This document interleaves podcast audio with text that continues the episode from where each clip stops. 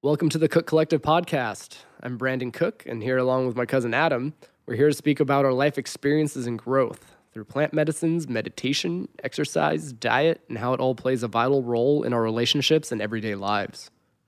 Today is a recorded episode from a live stream that we did with the new Lost But Found Festival.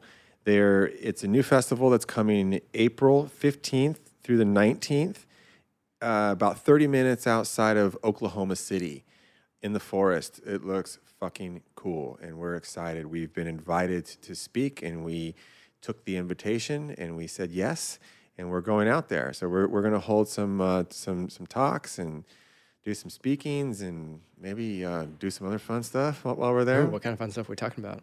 Well, whatever anyone offers me, except booze. I'm, I'm not going to yeah, drink. Yeah. Just kidding, not anything. But but uh, this was a good one. We talked about uh, how to own your shit in a relationship, accountability. You know how to take responsibility for your own actions, how to take account- uh, responsibility for your own bullshit and it was good. Brian's a rad dude. Uh, he's a, actually from the same town as me in Southern California. And um, yeah, we, we just talk a lot about how important it is to actually listen. Um, you know, how, how there's a lot of bad times that go along with the good times, and that's just part of it. So we, we think you guys are to like this. This is also our first Zoom podcast. So it's to be a little different than our than our sweet microphones we have in the at the studio, but still good stuff. Um, but yeah, so follow them on Instagram, Lost But Found Festival, and uh, also too, if you're not following us on social media, we are at Cooke Collective, C O O K E, and uh, myself is Adam T Cooke, and Brandon is Funk Nasty Cooke. Uh, and we also have some really good new apparel out on the website at cookecollective.com. So, uh, yes, we hope you enjoy this. And uh, we also hope that you can pass it on to your friends. Please do. That helps us the most, more than anything. Word of mouth is the most powerful thing in the world, even more powerful than the internet. What? Oh, I- don't know if that's true. internet got pretty powerful. Yeah. So I think the Close aliens, the aliens might be more powerful th- than the internet. That's probably the only thing at this point. Mm-hmm. The aliens, Alien power, definitely. alien, the, the alien internet. That shit's powerful. Way faster, dude. It's the, it's like Our it's shit's like, fif- early Earthlink dial up. It's 15G. alien internet. Yeah, yeah. Uh, it's out of this world. Dude, they have like the iPhone 30X Pro. it's already. nuclear. It's Yeah. run on nuclear battery. a you never have to charge it. Small nuclear reactor inside of it. It charges itself with its own use. So therefore, the more you use Instagram, the more it charges itself. I heard it charges you. I wonder if aliens do a lot of selfies. There's a bunch. There's, eh. they like come down and take a quick shot in front of the Taj Mahal before anyone catches them, and they post it to Alien Instagram. Selfies for, for aliens, selfies are probably like us seeing cave drawings. They're just like, huh, I wonder what this means. God, why? Are they like praying to this thing? And it's just like, no, there's just a picture of a cool looking cow. what is this sort of thing where they want to look at their own face and other people to look at their face? First question like? I'm going to ask the aliens when they come is, what do you think of our selfies? Yeah. What do you think of my selfies? Yeah, because I need your mine. approval. I need your approval. Yeah. Well, are you going to double? You tap it. Here, give me your finger. So is one alien like, how many human likes is that? oh, fuck, dude. That's everything. So like, yeah, whatever. Fuck your like 10,000 likes. I have one alien like. I have one alien. Like, that's all you need. Yeah. That's it. Fucking. You just moved to the famous, forest dude. after that. Yeah, I Live did it, dude. I, I, I've achieved all there is to achieve in life at that point. Take me back to your maker, Wh- whatever it is. Give me 15G and a phone, and I'll just be naked and go to another planet. I'll call you guys later. All right, guys. This is going to be a fun festival, bunch of music. Brandon's actually playing out there too, and Evan Hatfield is playing. Evan Hatfield is the one that does our intro music. Dude is insane musician, saxophone. He plays the uh, Tar, the sitar, I mean, synthesizer maniac. synthesizer, house music. His mixes on SoundCloud are really good. Really good. So check him out, Evan Hatfield. Uh, love you guys. We'll see you soon. We hope you enjoy.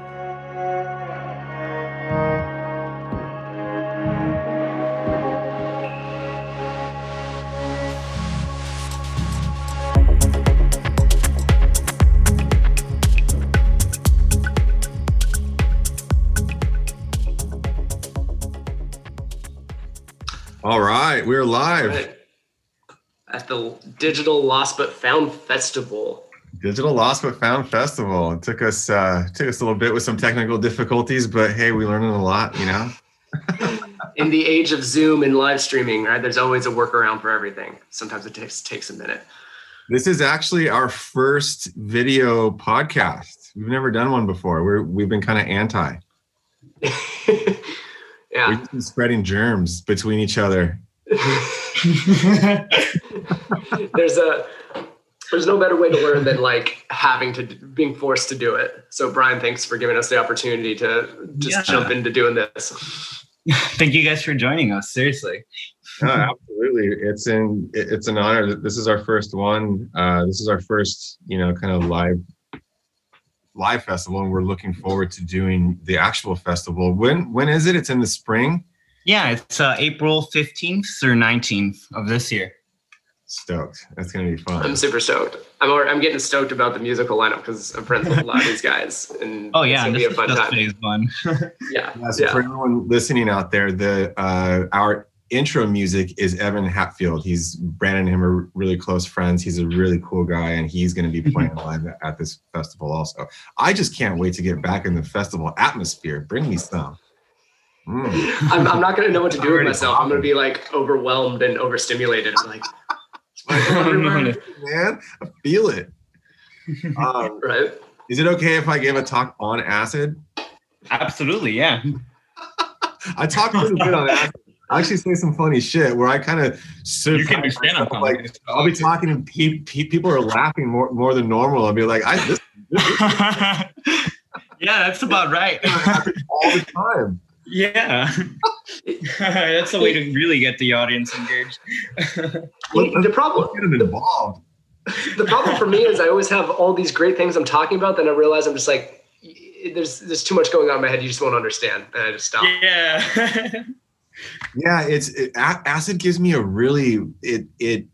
I'm able to like point things out that I wouldn't normally be able to point out about a situation that we're in, which is was like it's it, it's fun. It's so much fun. So Yeah, yeah. maybe we'll uh, mic- microdose a little bit. With, with Yeah. thoughts, so we're not too right on. Actually, actually had a beautiful LSD experience to start off the new year on New Year's Day. My partner and I went on a hike in Mill Valley here in, up near San Francisco, and almost ran into Bob Weir. Like I was pretty sure What? this dude was Bob Weir, and I was like, "Dude, it's New Year's Day. I'm on acid. Of course, I'm gonna run into Bob Weir. I just want to start yelling, Bobby, Bobby!" Be. oh my god, you should have run up to him. Oh, the uh, what what was it like? Was it what was the weather like? The weather on New Year's Day was gorgeous. I mean, Mill Valley is beautiful. You know, just the trees. Um, we were along some of the old fire roads uh, that eventually lead up to this lookout tower, like on Mount uh, Tamalpais up there. And, you know, we started this hike and then kind of started feeling, you know, like the, the LSD come on and sat in this giant oak tree and just like felt just like completely nurtured by this oak tree. And just like, like I was like climbing up the branches and just got like real high up on this tree and just sat and just like, had all these kind of beautiful revelations and visions and i've been diving a lot into into my celtic heritage and oak trees play such a huge part in the celtic lore and kind of like spiritual practices that it was really beautiful just to kind of sit among the moss and the oak trees and just kind of like meditate with it Why why is that the oak trees are a part of the Celtic lore?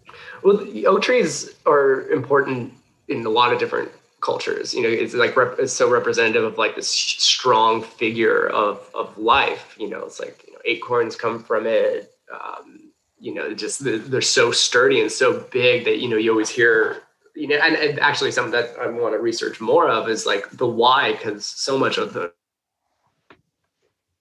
kind of pre-christian you know practices and lore of celtic and druid traditions are lost now.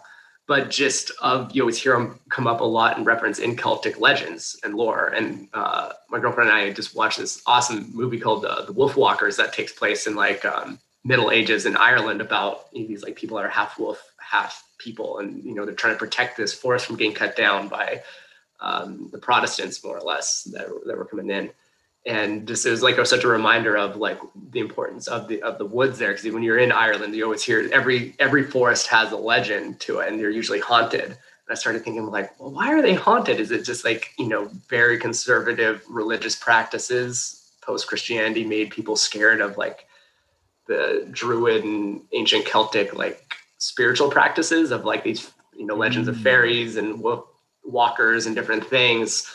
And when really they were just living off the land and kind of practicing more pagan traditions and being more one with nature, but it went a lot against the kind of more Protestant traditions that were kind of much more puritanical.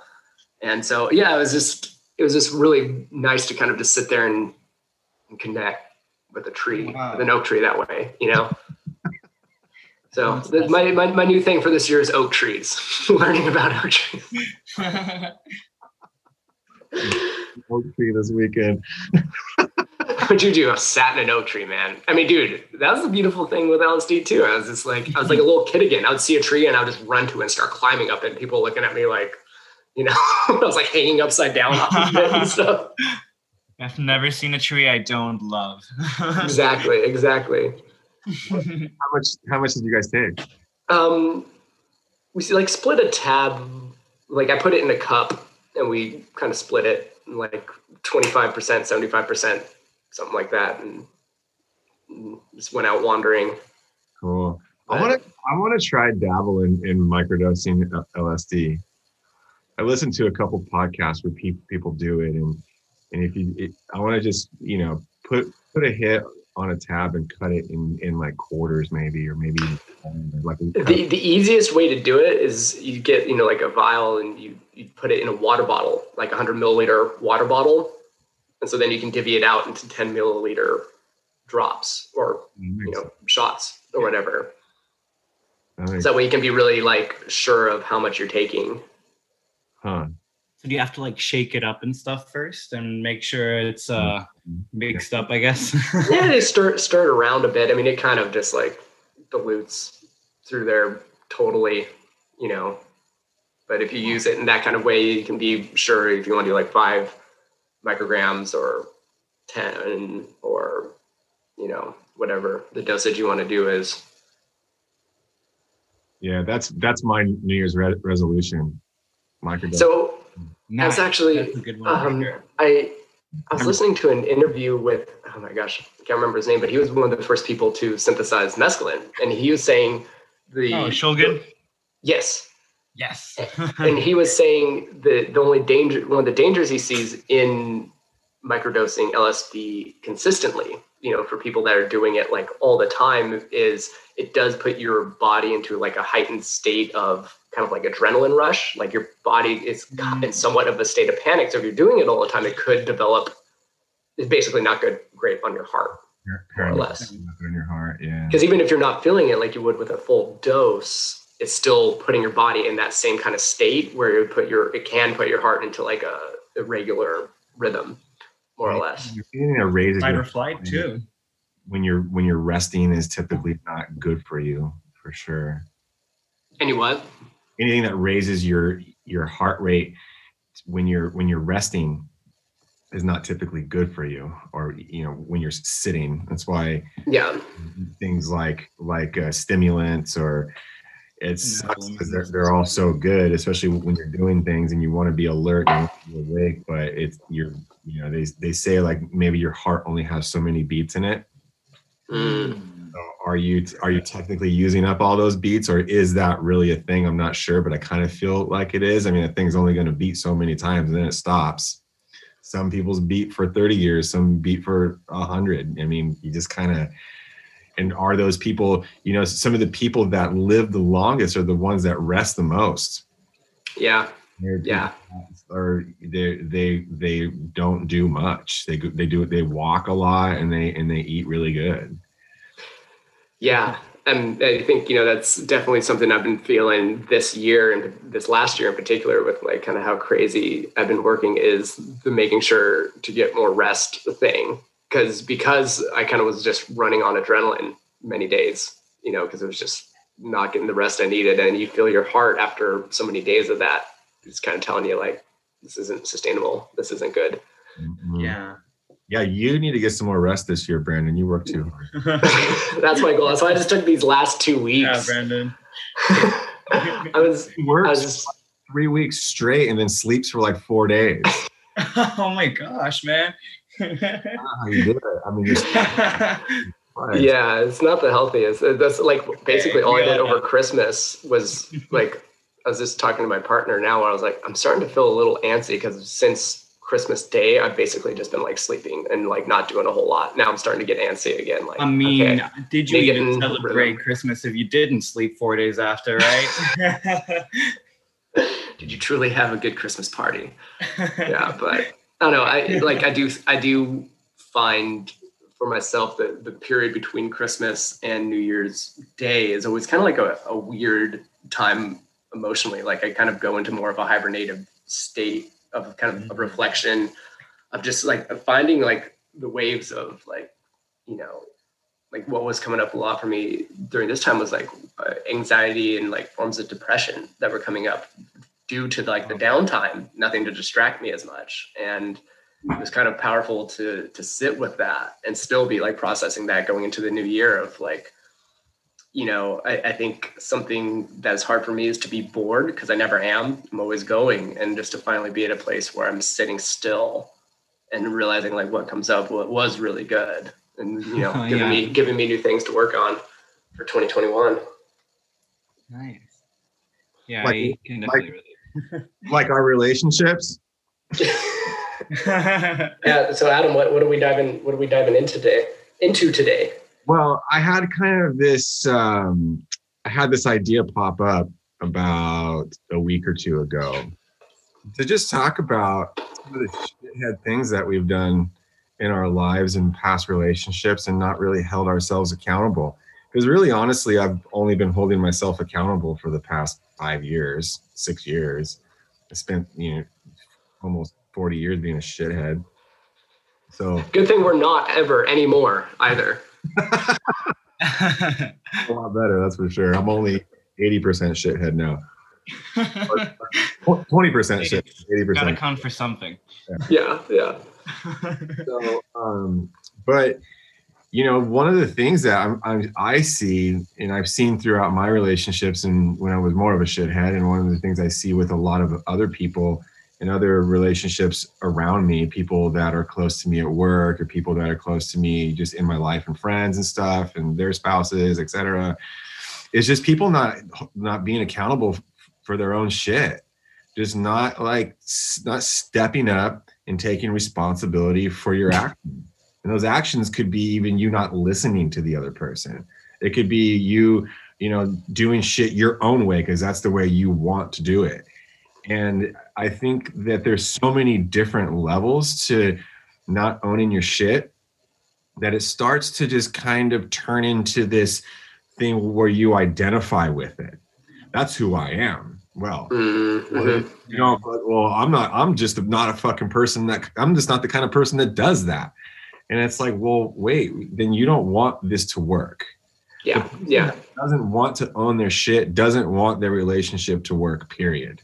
Yeah. And until you do, it's not going to work. You're not going to just get by the rest of your relationship with, unless the, your spouse has crazy self esteem issues and is never going to get on top of their life ever, and they're just going to get shit on their entire life. You're either going to create some massive depression within that person and mental problems, and which is going to spill over into your children and into your life and into their work life. And they're just, it's just going to be a series of problems because your foundation at home is is everything it, i could i compare it to like if my foundation at home is built on a pile of sand the rest of my life is no good Yep. so how can i begin to be that concrete that mixes in with that that mixture of sand and rock to make that thing solid that we can build on that that my my child's got his safe place and then my my my girl's got her safe place and my family and mom and parents and everybody have this safe place that they can confide in me when they need me to step up and say you know even if i've done something wrong in the past and no one ever brought brought it up bring it up to me. I'm okay with that. There was a time in my life where i wasn't and there's a time in my life where where i i thought that well you should change because i'm good. And there's there's a lot of that going around right now especially with people being stuck at home and stuck with their their spouses and learning so much more about them than they wanted to learn probably. Yeah yeah Wait, I didn't never want to know this part of you. Now I'm with you. Now I really know you. Holy shit, you're a you're a shithead. you know, it's it's interesting. I think it's so easy to look if, if you're feeling some sort of tension or anxiety or something come up, how easy it is to look at somebody that's like really close in your life. And that could even be like your your business partner. It's somebody that you're around all the time, that is them. But to me, it's like somebody that you share like a form of intimacy with is such a powerful mirror. And it's funny because when when you called me and were like, "Hey, what do you think about talking about this subject?" It was like been coming up for for my partner and I a lot because we just spent the last past two weeks like inside together, like around Christmas. Normally it's like if we're together for extended period of time, we're out on a trip or something. And I was noticing it was starting to come up of like, oh, you know, there, there's some, there's something off between us. She's doing something, and it was literally like once I was able to step outside of it, I realized like she's just standing there being, and I'm like, just being like, there's something disconnecting between us. There's something this, something that. And it's just me but you know, just literally standing there doing nothing. And I'm the one that's like, oh, something's off, something's weird. Instead of just realizing that there's something within me that's off and need to acknowledge that maybe I'm just having a weird day and take that instead of putting that pressure and that projection onto my partner of just owning that it is in fact something I'm going through. And even though I don't want to admit whether it's anxiety or depression or anger or whatever it is that's lying in me, that that is me and something that they're doing may be or may not be triggering that in me, but there's not anything that they're necessarily like doing where you're projecting that out at them of like, you're doing this wrong. And that's what's pissing me off kind of thing. And that's so easy to do because it's so much easier to be like, it's there, it's that thing, it's that other person that's causing me to feel this way. It isn't like something within me. Yeah, it's it's it's really easy for us to build us a an assumption in our mind and make it true. Yeah, yeah. We can build this assumption of what of, of what that other person's doing, what they're thinking, why they're thinking that. They're thinking that because we know that we did something and it could be from that, but no, we're going to twist it this way and we're going to feel we're going to twist it so they're kind of at fault or whatever. And instead of just the those thoughts that come up because you're you know i was listening to, to the latest ram dass podcast and he was talking about how your mind is a series of film reels that are always going and these film reels are just going to keep on going and going and going and you have a choice whether you want to act on them or not because at the end of the day they're all thoughts and the bad thoughts usually arise from lust and hatred. Mm. Your thoughts of lust might actually spill over into your relationship wanting your partner to be more. Mm-hmm.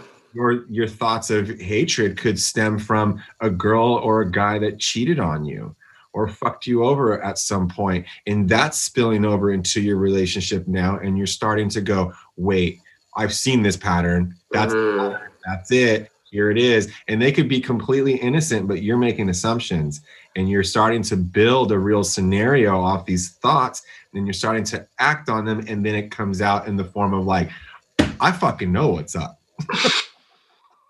I knew. I knew it. I've seen this before, and, it, and they're just like, uh, what? they're just sitting there being, and you're like, I knew it. Being like thinking about fucking Care Bears or something, and you're like, it's like it's like those those memes where you see like the girl and the guy laying in bed. It's like I bet he's thinking about other women and he's like thinking about like monster trucks or something. You know, barrel surfing. He's just like what?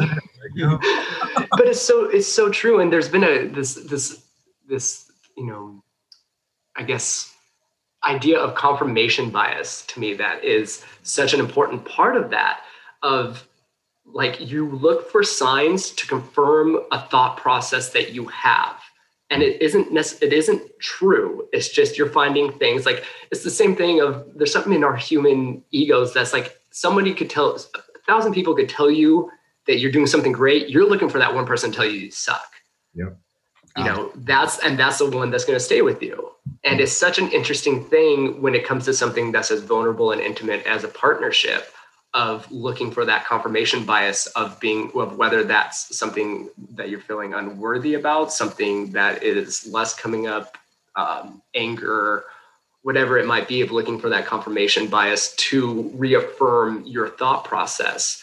Uh, something that came up for me in meditation i guess it was yesterday and it was really tough to look at was i never really thought i had trust issues but what was coming up for me was realizing that there's an aspect of me that for when I'm especially like in not like the healthiest mindset about something and I can feel myself maybe spinning out due to like anxiety that's come up or whatever is looking for that confirmation bias of somebody to like do something to spite me and not tell me, you know, so it's like, Hey, are you okay? Like, yeah, yeah, you know, I'm fine. And you're like, no, they're like really thinking this. Or like, you know, if, if you ask your your close friend or your partner or whatever that if they want to go do something it doesn't happen that kind of thought process that would come up for me is like oh they made sure not to do it to spite me.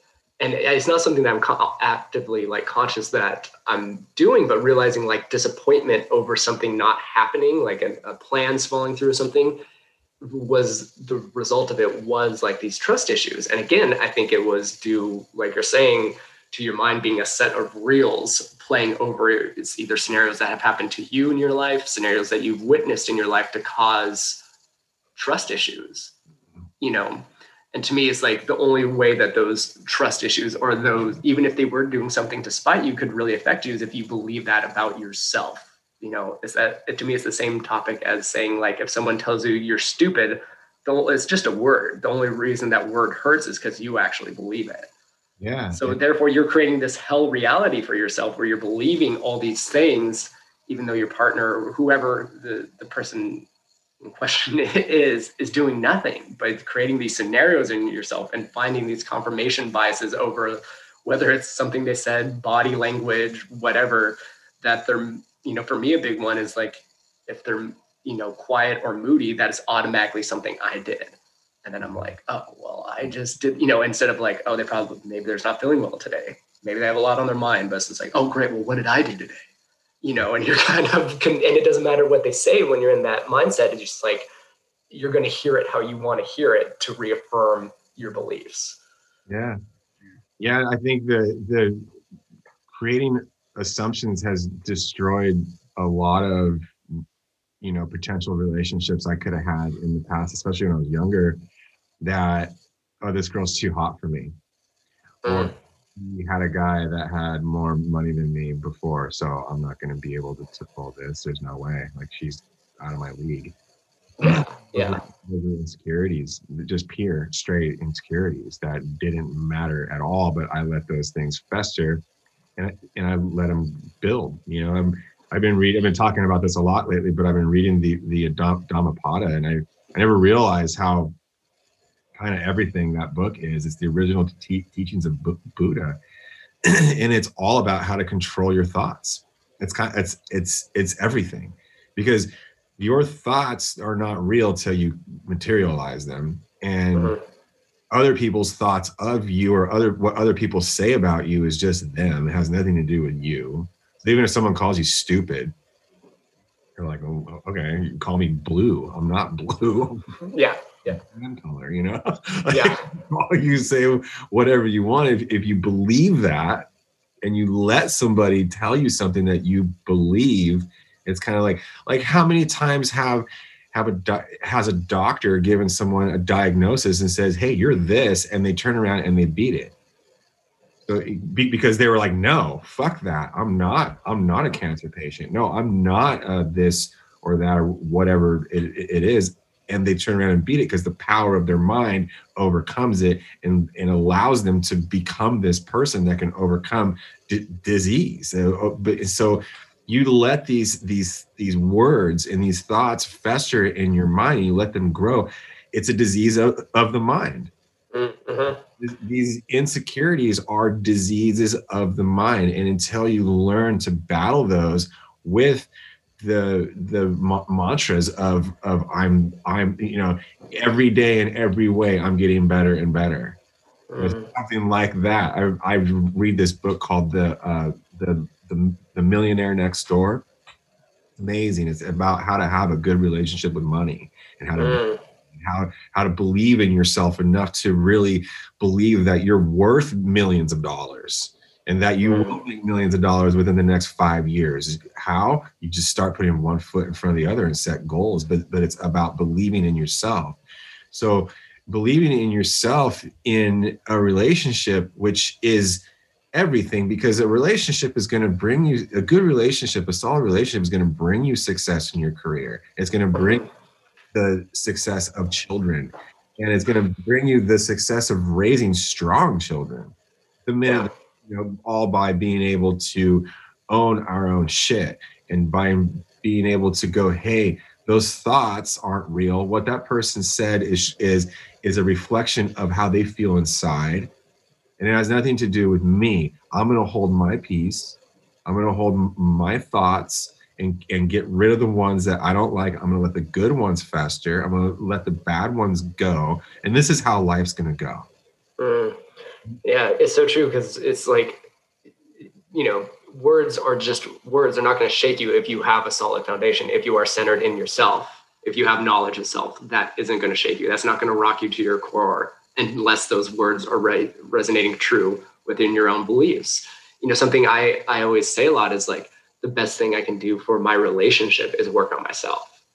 Yep. You know, and it's like I want to honor my relationship and respect my partner so much that it's like the best thing I can do for that to honor her is to work on myself. The best thing we can do for the world is to work on ourselves. Everybody hear that. Yeah. The best thing you want to change the world, work on yourself.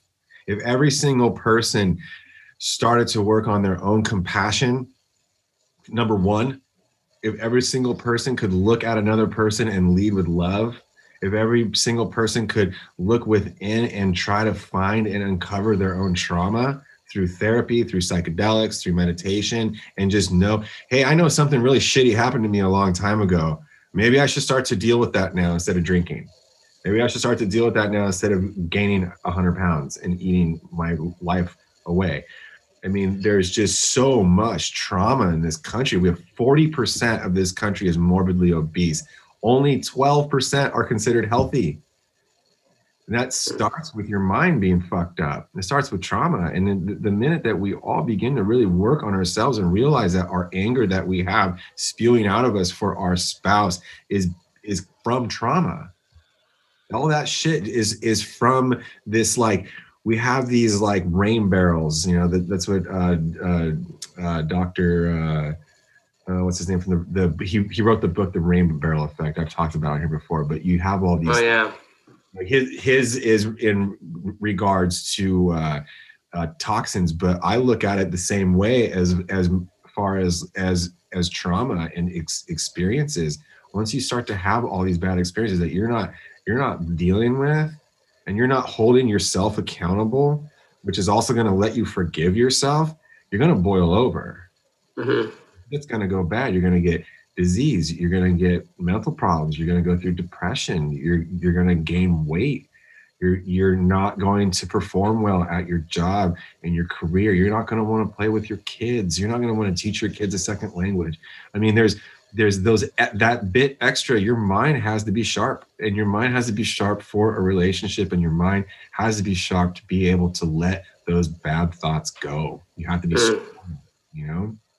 and that that's the hardest thing you know like i was saying this week was the first time that like i've experienced like like some serious anxiety in a, in a long time you know the anxieties come up this year mainly due to like deadlines and stuff like that kind of what i call you know more like work-based anxieties that are normal and they can be healthy because it helps you like make sure you get stuff done but it was one where i'm like i know it's bad when i'm sitting in a beautiful place i would love i'm drinking coffee under a tree and i'm not fully present in it you know and i'm finding that my thoughts are what's taking me out of my present situation. And I'm going, okay, I love, I should love everything about the situation. Why am I not? And a hard thing to do is in that find uh, it's so easy to constantly fight and just go like, you know what, I should enjoy this. I'm going to enjoy this right now. When you're like sitting and you're like focusing really hard on enjoying it, but you also have to let yourself be of just going, you know what, I feel shitty right now. And that is like the first step into diving in. And everything is layers, right? Like I think you brought up an important point of like the more things go undealt with, the easier it, the more they bubble up until it spews out into the world. And to me, that's what you don't want is like when you start projecting your negativity, your shit that hasn't been dealt with onto other people. And luckily, you know, we have people in our life that are very compassionate to us when that happens. But then you're doing a disservice because you're allowing these like black magic. And that's what I love in the four agreements. They say, you know, words are magic. Don't let your words become black magic. And that's when we start spewing black magic into the world through anger, through hate, through um, projecting, like you're saying, with lust of like wanting more from somebody than what they are. That comes from when there's a lot of untapped, undealt with shit that's just boiling over into a point where then you're just spewing it out. Now the hard thing is when you're in that mindset is how do you step outside of it and deal with it? You know, that's what I think for me, I found this past week of just being a lazy slob after Christmas. I wasn't on a daily practice. I wasn't getting up. I wasn't exercising. I wasn't meditating. And it kind of consume me in that and not staying my mind wasn't sharp anymore. I, my mind was so foggy this past week. Yeah same. i was just i was eating a ton of you know i was eating really bad. I was just kind of let myself just like go. I was like it's christmas. Just like sleep. calorie counter off. Yeah.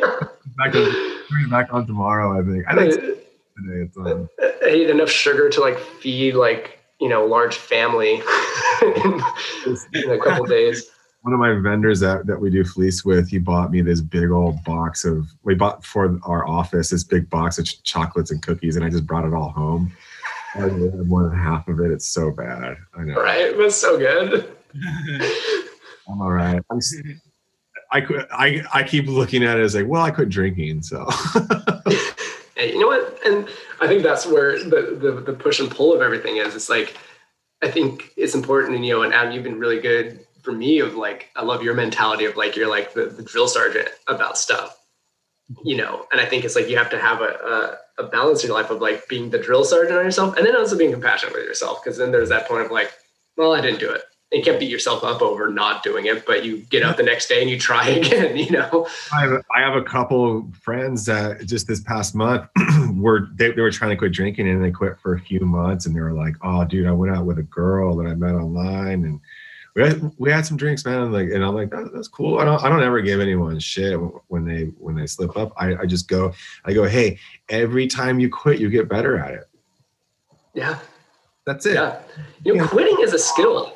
Failure. I'm a failure. To, it's just that it's just, it's the bottom line of, and, and this is something that I want to kind of, that I want to cover today in this same topic is we change when we want to yeah. So if you're the one that won't change in your relationship, if you don't stop drinking or you don't stop doing something that you know you need to do that's hindering your relationship, your career, your health, your life, it's because you don't want to. I know you can get physically addicted and you go through some withdrawals, especially with drinking. That's a really e- easy one, but it only lasts about a week. So it, it's just once I made up the mind, my mind that I'm not going to drink anymore, I didn't. And it, it, took me a few months of craving it and some non alcoholic beers. Kat and I did, did some sass the, the other night and stayed up all night. And I was drinking a few non alcoholic beers just to have that party feeling, you know? Yeah, yeah.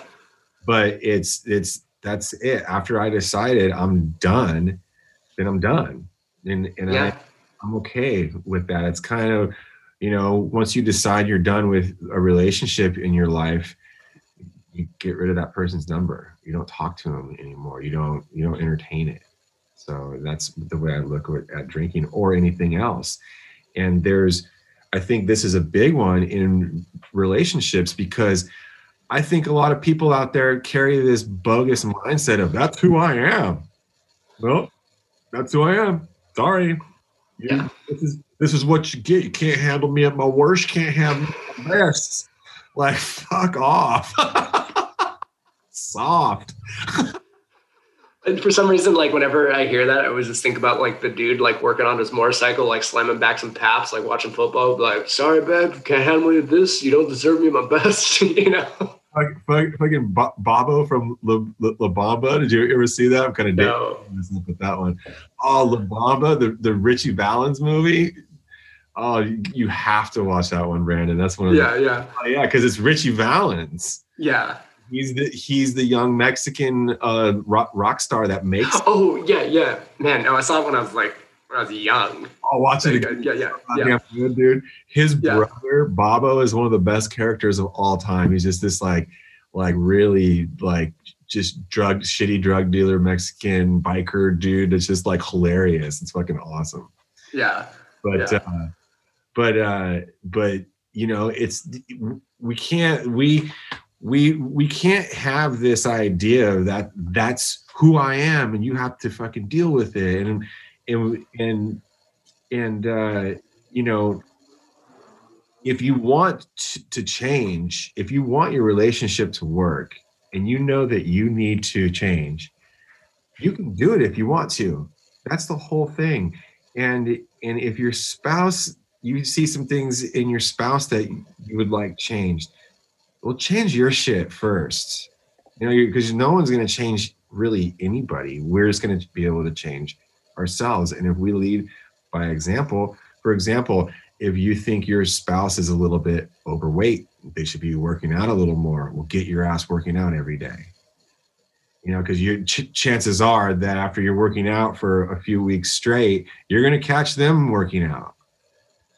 Well, and you know, too, I think it, it starts so much earlier um, when getting into a partnership, and why it's so important before getting into a partnership to have that knowledge of self of like, what are the core fundamentals about me that, like, you know, because I think you you you can tend to hear so much about the like, well, you know, start dating somebody and like, in the hopes that they would change, and I think that's such a dangerous concept because I love the idea again, like coming back to like one of the principles of the four agreements of take people for exactly how they are. You don't look at a tree and expect that a pine tree is going to become an oak tree. You go in, you know, and you can help water that tree so it will grow more. That you can do things so it helps to flourish what's already there, but not that you're going to change the core fundamentals of it.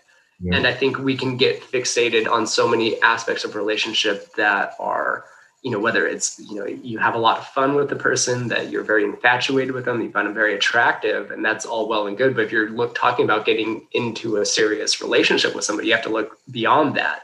What are their core fundamentals? Does that align with yours? What are your more, more importantly then you have to understand what your core fundamentals are. What are the things in you that you would be willing to change and want to change and what are the things about you that you know are like your part of your dharma in this life. Like you're like this is who i am. So it's like someone would come to me and like expect me to like not be a musician anymore or something. You know there's like certain aspects of us that you have to know what is it about me that is me and i enjoy. And then you'd be giving up a piece of yourself for a relationship. And that's when it gets uh, dangerous and gets toxic. Yeah. And you need to know that before going into a relationship. But again that all starts with having knowledge of self before entering into a partnership where again it's like to me it's not the best time necessarily to go into a partnership if you're in the middle of doing that deep dive within yourself because then there can be a lot that gets lost. Like you know there's even a lot that comes up for me being in a partnership now for the past year of like being like oh man i'm so good. I feel so good about myself. This is the most centered i ever have been. But then being in love brings up a whole new layer of insecurities of jealousies of all the human emotions that come up from being in such a vulnerable spot with another person. And being in partnership means that you're trusting this person with your vulnerabilities. And that brings up a whole new set of layers then to work on. Yeah, I think that's where you really have to start to learn to listen really well. That's been one of my biggest in relationships is actually listening, not waiting to talk, not getting through the conversation, but actually listening and figuring out what that person really needs and what they're really made of. And it's not easy to do. It's not easy to really truly listen and be silent and actually listen to what they have to say about you. I mean, that's that's one reason we love psychedelics so much is because what the medicine tells us. You know, When I'm when I had that last LSD experience down down in Baja, it was just beating me over the head with lessons, and I'm like, ah, stop. it's like, but that's those lessons. Like, if they're not going to stop. So, what's the difference in taking lessons from your spouse? What's the difference in them telling you your shortcomings and, and you being man enough to stand up and just own it? Like, damn, okay, that's hard to hear, but that's what I needed to hear because this person loves me. And if they tell you that and you immediately throw up this defense of, well, no one that loves me would say that. Well, maybe the person that's closest to you loves you the most is saying that thing because they want you to be a better person because maybe you're a shithead. Yeah, you. I like hearing that. I know when I'm a shithead, I'm like, damn, that guy, that guy's talking to me. it's like, you talking straight to me? no, it's it's true, and you know, it's like such an ego flare to hear something that you know is true about yourself that Oh, maybe is something you don't like, and it especially when it comes from someone that's close to you. You know, like if you were going to tell me something like, "Hey, dude, you've been doing this. It's really shitty." Like it would hurt, but it hurt in a way where I'd want to change it because I'm like, "Damn, like Adam's my cousin. He's like my brother, and he says this, man, that like hurt." But not that I'm pissed at you for saying it. It's like appreciate that you brought that up. My girlfriend says the same thing. It's like there's that part of me that kind of like the ego flares up, like, oh, and you want to say, like, I don't know, you don't know what you're talking about. No, I'm perfect. You're like, ooh, this is somebody who's close to me and they're saying this. This means I a went lot. I went through a whole stage like that where about 10 years ago, it was, it was my buddy Joe again. We were in Mexico and we were we were on acid again actually. And uh and we had a day down from surfing and I just got in a fight with my sister about kind of a sim- similar thing. But I have this I used to carry this kind of feeling that I'm just letting you talk because I got something to say that's really the important part of the conversation. Mm, And I, I went through a stage of that for a good three, three to four years, probably. I, I don't know why. I think it was after my, it was post Ibogaine, I believe, for like a good year or two there. And I was still kind of like getting my like mind back. And, uh, and I just, I felt, I always felt like I had so much to say that it was, it's like, okay, okay, uh, okay. So this, here's what I got to say. And, and feel, and finally Joe one time was like, dude, fuck you.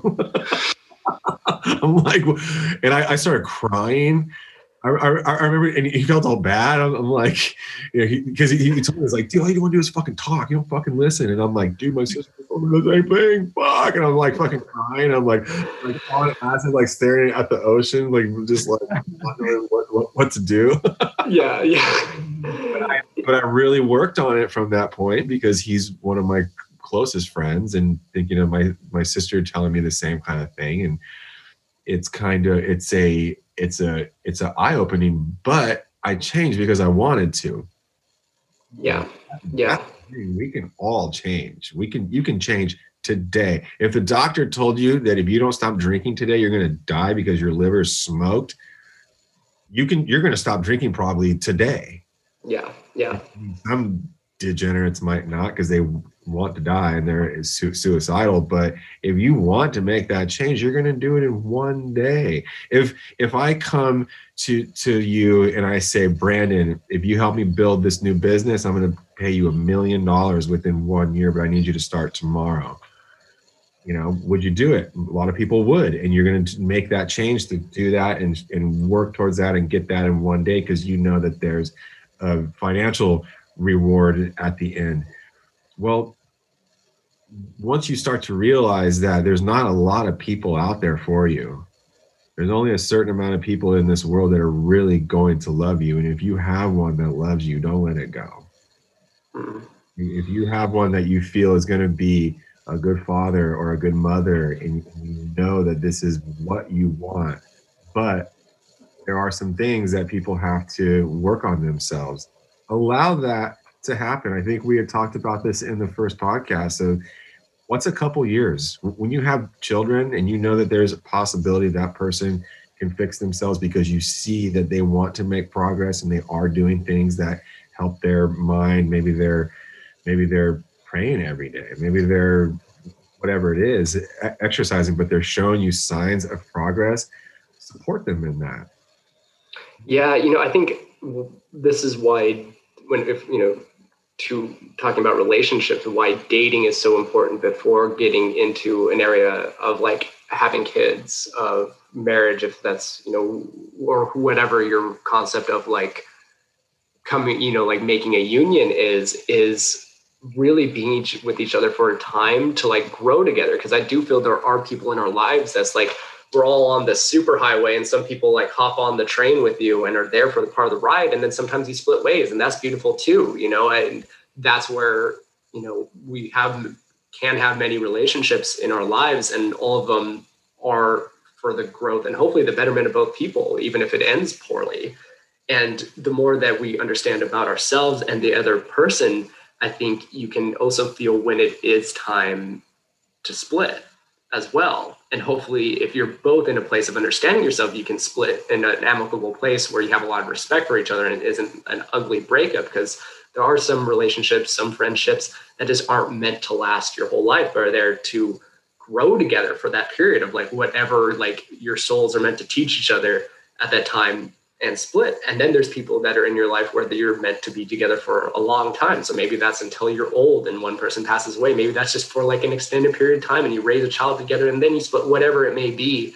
But understanding again where to that point of I think a mistake I've made in past relationships is not knowing when to leave because one person wasn't willing to make the relationship work or should or didn't feel that it was just like this isn't working it's time to end it. You know i mm-hmm. definitely can be much more of somebody that's like i stick my head down and i'll like run my head into a wall to try to make something work instead of just being like this isn't working. And you know we were talking about quitting things earlier is not being afraid to quit. Quitting isn't a bad thing. There's a time and place where it's just like something isn't working for either party and it's time to move on.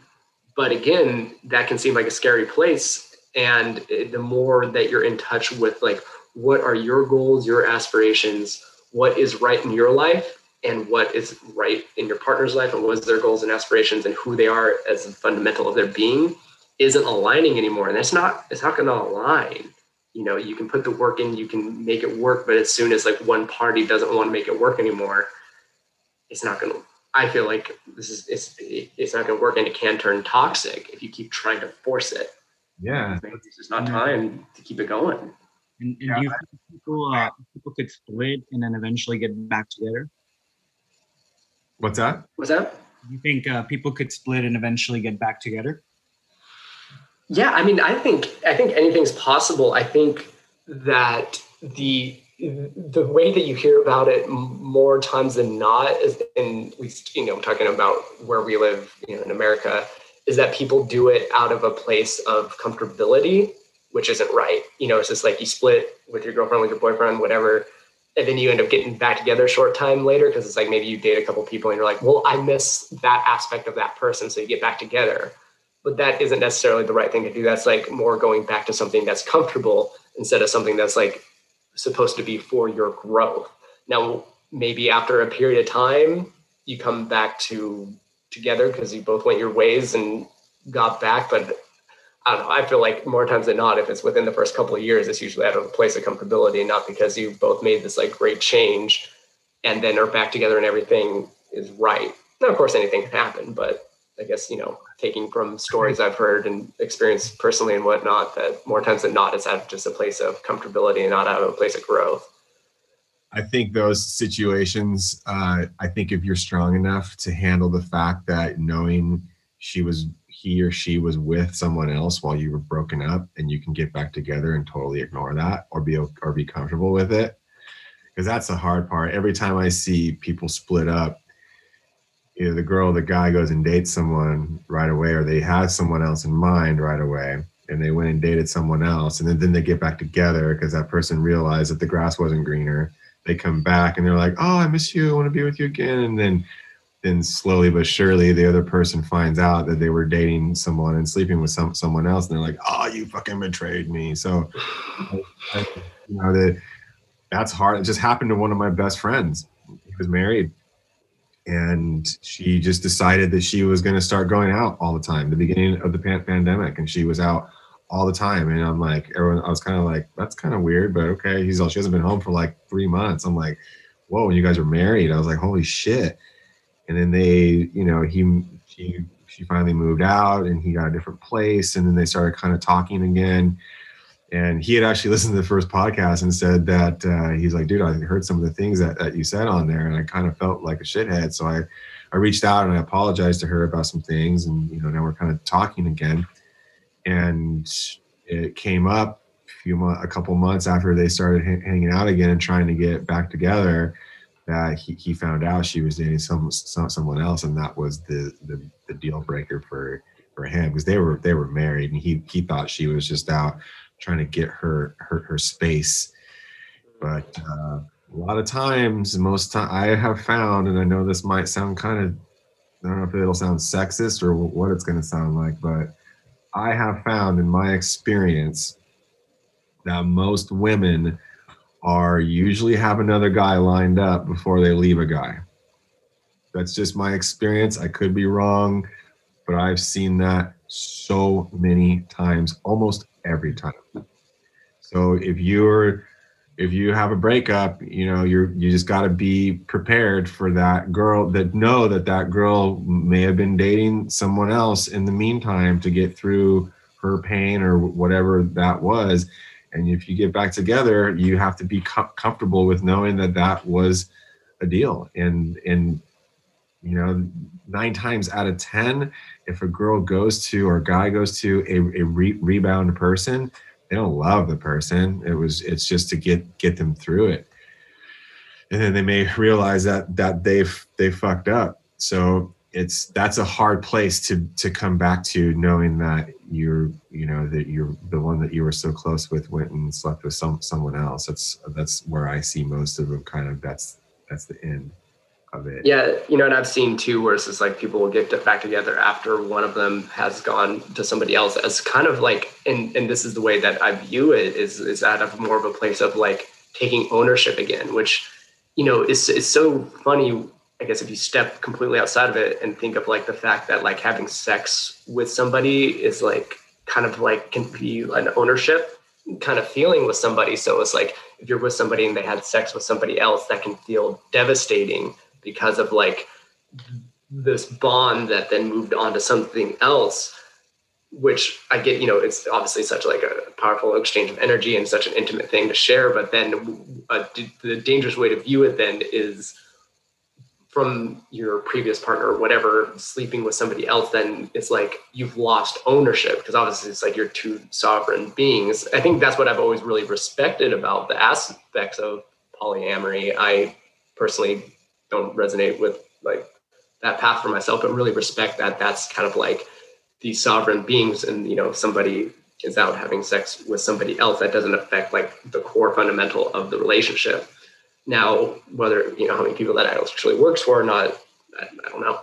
But that that same kind of thing of like if you're getting back together because somebody that you were with slept with somebody else is that actually because you're supposed to be back together or is out of a fear place and out of a comfortability so you're trying to win somebody back because like you've lost you feel like you've lost an aspect of yourself that you had control over and that's where it gets dangerous is having more of that that view of Yeah. it i guess And I also think what what were the terms of the breakup? What what was the the reason? Are are when we when we do try to go back to someone, is it what are we hanging on to? What are we Hmm. What are we going back to?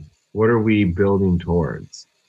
So it's it's just a there's there's a lot of scenarios there, and not every one is is the same. But you know what?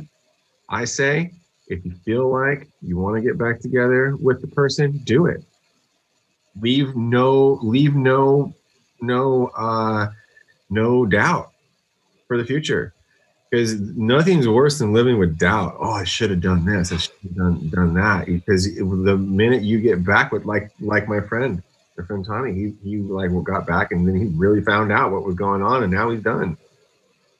Yeah, that's what he said anyway. But it's they're they don't. It's it's sometimes we need that extra bit of like, oh wait, now I really see what's going on because when they're gone, all you think about is the good parts when you're back together. yeah, yeah. I mean, if that's if that's what you need, totally. You know, I always say seeing isn't believing, believing is believing. So whatever is gonna make you believe. Yeah, it's funny because the the, the universe gives you what you need. Mm-hmm. mm-hmm. You're you're you're gonna get what you what you need, and if you need you need some closure sometimes getting back with with that person and i'm and i'm sure that it's worked people have bro- broken up and gotten back together and pro- probably married and been happy for life. I think it takes a strong, strong person, and, you're really going to be able to test your your your strength within yourself. So, mm-hmm. you know, and I think speaking for it's like if you are somebody that is taking a break, is is leaving something that's really powerful to do, and I think can be really difficult for many people and like you know difficult on your ego and stuff is is be celibate during that break.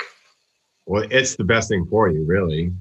Not it doesn't make it the easiest to get over the person but no but it's good because again i think it gets you more in touch with your intuition. You're not allowing external forces to numb yourself or to distract yourself from the emotions you're feeling because yeah breakups are hard and they're supposed to be hard. Well, you know you're I was just saying, I also feel like, you know, it, it does make it easier in a sense because, I mean, I don't know, I'm just speaking for myself maybe, but, um, you know, I would feel so guilty if I did, you know, lost somebody dearly and, uh, you know, split ways and ended up, you know, immediately sleeping with somebody else. I don't know how I could live with myself like that, you know? Mm-hmm. Like, guilt itself would then eat me up and it would make it more difficult, I feel. Yeah. Well, I think that's why it is. I mean, I know it, in my younger days, that was the go-to. You know, was immediately. It's almost like a revenge type thing, or something again very, very trivial and very immature, but something that because it was like this, like you're mad that they're gone, you're hurting that this love's gone, so you're trying to find something to fill that place automatically. And again, the, the thing that could be harder for some, and again, like like for you, Brian, I think that's that's beautiful because you're like listening to your your intuition, saying like this would feel this would go out of integrity for me to do this right now is to like truly be more in touch during a separation where you're you know separating these cords with somebody is to get more in touch with your intuition. Whereas this like you know with my last breakup, I just like meditated instead. It's like okay, old Brandon would go out and party and find people and whatnot, but instead just meditate. Brandon went straight down to, to do Kambo and Bufo. oh, I did that a lot. Purge it out. Purge it all out. Oh wow. I guess Bu- Bufo. Yeah, we're actually having Kambo ceremonies at the festival. You're holding Kambo ceremonies? Yes. oh, nice. Oh yeah, that's great. I just somebody somebody doing like a late late night super secret Kambo set, like um, DJ yeah. set with uh well maybe yeah we can play music for it perhaps but uh silent um, disco and purge. Yeah, yeah, it's gonna it's gonna be kind of like a, you have to sign up ahead of time. Here, hold on. Actually, yeah. I, I realized that uh, I don't think people can hear my mic. Um, hold on. Um, I think they can. They should okay. be. Okay. All right, um, there we go. Now my mic is um able to be heard. Okay, let's see. Um, yeah, so yeah, actually, the Kambo ceremony that we'll be holding at the festival. It's going to be a kind of like a sign up thing. Um, obviously, you know, there's a lot of preparation and dieting that goes into it. Um, so not anybody can just walk in, but yeah, it's going to be interesting. I love that. So, nice. so yeah, the. Uh, the so so the dark moments that you experience in relationships are are the that's where the biggest growth comes from. I was kind of I was comparing it to a psychedelic experience where you have these beautiful moments in it, but then you have these dark moments that just suck. And if we can kind of look at that in our relationships and throughout our life i know that some of the darkest moments of my life have made me the strongest and just like 2020 has been a dark place for a lot of people including me at times and i'm just you know i'm looking at it as as okay well that that was a time for us to rebuild grow and you know start start new start fresh time for change and, and I and I think that's where a lot of people are afraid of change. I think there's this overall we've all been so comfortable. We've just all been comfortable in all the shit that that we do. Well, I come home, I have some beers, I got my job, I got my good pay, I put this much money away, I'll be retired by this day, and woman, shut up. You know, and, and it's like we, we can't allow ourselves to be so detached from our spouses and our children that we kind of just lose sight of what the whole family scenario is. And it's about listening to each other. It's about love. You know a constant state of compassion yeah you know and comfortability is such a dangerous thing you know so you obviously want to feel comfortable with your family with your partner or whoever but to be comfortable in a relationship can be such a take on such a different life where it's just like you're not trying anymore. You know it's just like i'm i'm always trying to put myself in a place of like i'm trying to like woo or impress my partner because that's like like think of like what made you want your partner in the first place where you're trying to like go after this person to you know pursue this person to date them in the first place. What was that initial spark? And not and you know at times that can be difficult to hold on to but not losing that spark where you're just becoming comfortable and like you're that image like you're saying your guts hanging out you're slamming back some beers and watching a football game and not caring what your partner's doing but keeping yourself accountable and not letting yourself get comfortable where you get lazy and not want work within yourself to change to be the best you you can be to show up to that partnership in yeah I have a I have a pretty good Brandon knows about it too. But if you are in this, you know, say you've been in, in your relationship for a long time, you've had the kids, and you're just kind of you guys used to do dates, you used to do festivals, you used to do all this fun shit, and you kind of just at this point where you're like, wow, we don't really have sex anymore. We don't really. I mean, that's kind of normal. Get yourself some MDMA. Get rid of the kids for a night and just and go for it. It's one of the best connecting. Sex on MDMA is one of the best con- reconnecting processes that there can possibly be. I we we've done Definitely. it times in the past six months or so, and it's just you fall in love again. You feel like the person's new again. You feel new again. You feel you you get that that glittery gut feeling, and you're the the sex is so is so like connecting and deep and magical that you you wake up the next day like craving that person again. And, and that's a that's a hard place to get to without the drugs unfortunately. But but mdma is such a good tool for that. I i like sassafras. It's more of a nat- natural and it's not so grindy and gnarly but moon rock sassafras mdma all that stuff is just it's such a good tool for reconnecting to your spouse and just finding and feeling that that love again. There's there's something really deep and you know that mind i don't know it's weird. It, it like rebuilds love pathways or something. I mean definitely. especially also i feel like the uh, combination of lsd and mdma um, with your partner i think is probably the best thing in terms of that like i mean just with the added introspection right yeah, yeah. well you know then that's what i love like my, my partner and i we just we took some lsd a couple days ago and it was just like to get or to walk around like run around we just felt like little kids kind of that kind of energy but like deeply in love where we were just sitting watching the sunset over the bay, which is like this wow. incredible view. And this older lady, you know, she, she like, it's pretty like probably kind of far out back in her day, just like kept passing. She was like, you, you guys, you are love. This, this, this is just peace. This is love. I love you guys. And just kept walking. and we're like, cool. Okay. We're doing something right. yeah. You know, and, and, then, you know, I think you bring up and bring up such an important part if just with, because even if, if you if you're not feeling called to taking a substance like SAS, like MDMA, is creating a night where you allow yourself to like woo each other. You know, the, you know, people talk about the Kama Sutra like it's this book of all these crazy sex poses, but so much of the book is actually the preparation for sex and for like intimacy of like the you know how you bathe, how like the cologne or the perfumes yeah. that you wear, all the preparation for it that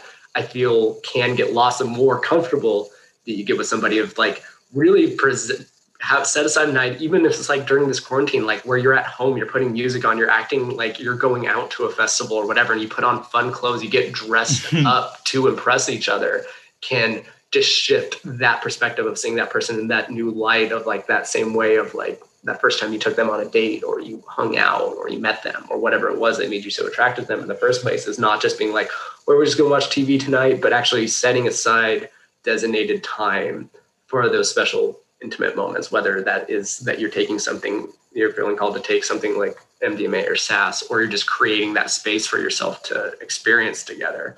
I think it's such an important part to, to check in with that. Definitely. Yeah, that, that was one of my realizations of my last LSD trip was I was telling my best friend, man, how come we don't treat our girls like we did when we first started dating?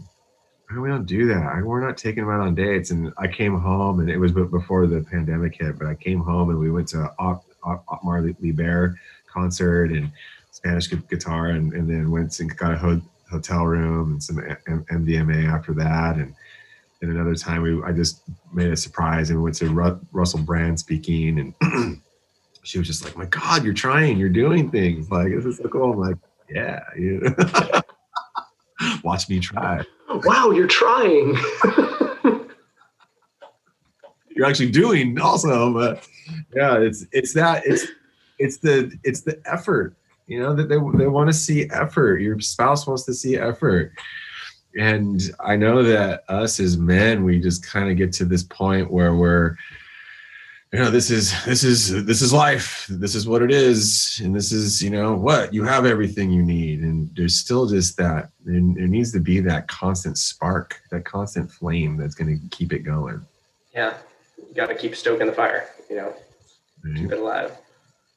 Uh the uh uh what was the other part i want to talk about today? The uh you know the the one thing that I that I see a lot of men doing, and I've done this in the past, and I haven't wanted to own my own what I really want. I mean, I've led girls relationships on months too far where I didn't want to leave them because I was a pussy, and I would basically push them out of my life until they broke up with with with, with me, and I'd be like, "Oh, you love me," and it was just like whole saga that I would build up in my head and create the scenario for months. Oh my god! Like, yeah, yeah. and it was just like, well, no shit that I left you, stupid. You didn't. You were, you're a dick. So, oh my gosh, I, am guilty. No, no wonder we get the bad reputation, man. a couple times. Holy man! I mean, and they probably have some kind of trauma from that. I'm sorry. Is this a public apology on your behalf? Yeah, I don't. They probably listen to this. I'm sorry. You know who you are. We'll make yeah. sure it reaches every corner of the internet.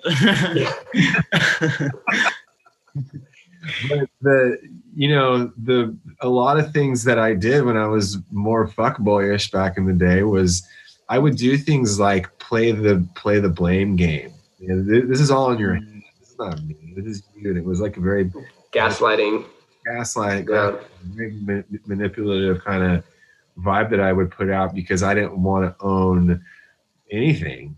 You know, it, was it, it was like, well, you, you just you just you just don't understand me. You you just don't get where I'm coming from. You don't get what I need and they were just like, like, okay, okay, well, let me let me try. And it was like, there were, oh, you know, a couple of girlfriends in mind that I had were, you know, trying, and I was just not allowing it. But uh, I think that you know, you saying that you, you just don't understand me instead of listening to to their needs and really caring for them and really sacrificing, because I think that's a big word that we're all kind of missing in our relationships is how much are we sacrificing for that person? How much time are we setting aside? How much where where's our time spot going to be? Like today, Kat wants to go do something. So I'm like, okay, after the broadcast, we're going to go hiking. We're going to go to Palos Verdes and take Sebi out and we're going to go trudge around and on some trails. And that's, I would rather go for a bike ride on, on my own today, probably, but I know that that is going to make her happy and that's going to bring us together as a family. And I need to do that. So it's the sacrifice that really makes us a family. It makes us other person happy because we're not going to be we're, we're not going to be happy with a person that's not sacrificing anything for us mm-hmm. you know it's interesting you, you, we were talking earlier um, about the you know the mentality of like well that's just the way i am and i was realizing like a difficult thing for me over the past week is like i, I mean i live by myself i live fairly reclusive life so therefore like when i'm not working my time schedule is just whatever i want it to be so all of a sudden, then when I'm on somebody else's clock because there's you know social schedules or something, I have like a hard time uh, like pondering that of like like be there at two to hang out with people like if I'm late like just hanging out. You know, I work on such my own time, which can be dangerous then in a social situation. And realizing like for my partner being prompt and being on time for family Zoom calls or whatever is very important. I almost have this like realizing this defiant edge that comes up to me of being like, no, I don't want, I'm going to hang out a little longer, you know, and it's not that I'm trying to do anything against them. It's just like a, this like defiant streak in me of like people wanting to control my time and me being like, nah. And it was interesting this holiday season in particular, seeing that come up and realizing like, okay, here's another aspect of myself to work on. If I want to be in this partnership and realize that this is something really important for her, that's an easy change for me because all it means is like, well, I'll just get up an hour earlier or I'll just like won't dilly dally as much, like staring at a tree or whatever I'm doing for this causing me to be late, you know. But where before, I think it's so easy to be like, well, that's just the way I am. I, I run on my own clock. Well, that's just being egotistical. And that's mm-hmm. just being basically saying that you don't care to work together in a partnership, to collaborate together. That's like, well, I'd rather do my own thing than care about your needs. I have childhood trauma from people being late. My ex used to do that, and I got I I think I broke up with him because of it for a while, and we kind of got back together. But we did get back together. But my mom, when she was on drugs, she we would go. She would pick me up after high school, and I didn't have a car. I was a freshman in high school, I would fucking sit in front of the high school until like five thirty, waiting. Mm-hmm. There'd be no one there. I'd be by myself, just like like and three, four days a week. And, and I just like, so when I have to, I mean, I'm past it now, but there was a special, there was a time in my life where if people were late, I would just lose it. Mm. It, you know, it's interesting for me. It was like growing up. My dad was such a stickler and such a hard ass to my mom and I about being um, on time or prompt for things that didn't really matter. Like there were arbitrary deadlines, yeah. and so and to a point where it was just like caused a lot of strife and a lot of kind of like trauma in the family that's like I have like an aversion to to like arbitrary deadlines, you know. So it's like work and stuff, I totally get it. But then to me it's almost like, oh, we're gonna be to this party at seven. I'm like, well, if I'm there at eight, it doesn't make that big of a deal. And it's almost like I like to because it's like this defiant thing of like, again, you know, we've talked so much about childhood things of like whether you're trying something that you're trying to stick to your parents or your authority figure that you haven't dealt with and how that shows up against people you love because they're f- following some sort of similar trait and you're not relating the two things that, that like came up for me where I'm like, this whole thing is it's like me trying to stick it to my dad being a kid by people wanting to be on time. I'm like, that's fucking childish. But you know, that's like, it's a thing that comes up and oh, yeah. it's a thing that can affect a relationship. Yeah, no, I deal with that a little bit right now. You know, I had a hard, hard ass dad. He was hard on her and didn't really give her a lot of, uh, recognition for the good things that that she did like she, she could have done better you know? So we we deal deal with that. And you know i one of the things that's really kind of helping me through when our tough times is knowing that her trauma is also my trauma now that we have to deal with it. And, and i know that it's not me not my fault if she's upset or she doesn't want to listen about something or whatever i know what it is now so i know that it, it's up to me whether I'm going to get pissed off about it or I'm going to say, okay, this is coming from her from her pain body, from her trauma, and then you, just kind of go, all right, but um, this is I get where this is coming from, even if I say it or I don't say it. But it's like, okay, look, one, one of the things that we're working on right now is um, is uh, to not not have uh, expectations. The other It's a tough day, one. the other day we we went to uh, Big Big Bear to go to the snow. Oh, And, nice. you know, it's going to be crowded. It's going to take us a long time to get there. It's going to take us a long time. But they said, Mhm. you know, it'd be cool. And we get there, and she's just like complaining about the traffic and this and that. And I'm like, told you it was to be like this, you know, like it was joy. And when we got back, it was a lot of things that happened like that that day. We got back, and I'm like, you know, let's just both try to work on not having expectations of, of anything. We're to set it at something to do today, and we're to go for it like today. We're to go on a hike. We're walk, do a sun sunset hike. If it's cloudy and, and there's no sunset, that's okay. Uh, if we're going to go to the mountains and we're going to spend the day together as a family, that's what we're doing. If there's traffic, if the road's blocked and we can't make it, okay, that's just part of the day. What what is this day going to turn into now? What is Yeah. it? What is this month going to turn into? What's this year going to turn into? 2020 was supposed to be the biggest year of my life financially. Didn't happen. Okay Yeah. okay because that's that's just that's the way it is that's that's being formless that's being water water doesn't get pissed off it figures when a when a rock gets in its way it figures out a way to get around it and it just Mhm. but I, I think a lot of us have these expectations in our relationships that that are not being met.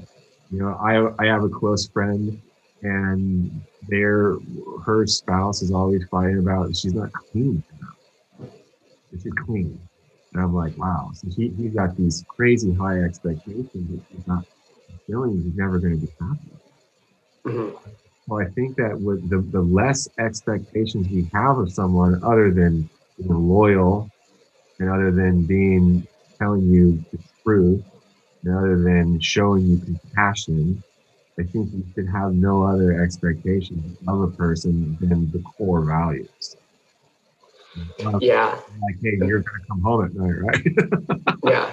Well, I think, yeah, because it's like, an expectation you can kind of hold on someone, but but as as far as who you want them to be in, in this in this character that you created in your mind of this perfect person that's gonna make you so happy if they're just cleaned up a little fucking better. yeah, yeah, that's going to do it. Got All my of a sudden, form. yeah. Well, yeah, that's going to change everything too, because you know, as soon as if they did that, then it's just going to be something else. right. Yeah. It's going to be something else. It's just it's digging a hole at the beach. It's just going to keep filling in. You know, I'm, I'm somebody that grew up with, uh, you know, my, my dad always had like extremely high expectations for everything. He was always disappointed, but therefore by everything. Right. And so that's like something I'm always working with. And I realized it a lot for this week. And what I realized too this week is like, you know, we, uh, we started in LA, we're road tripping up back up here to, um, San Francisco.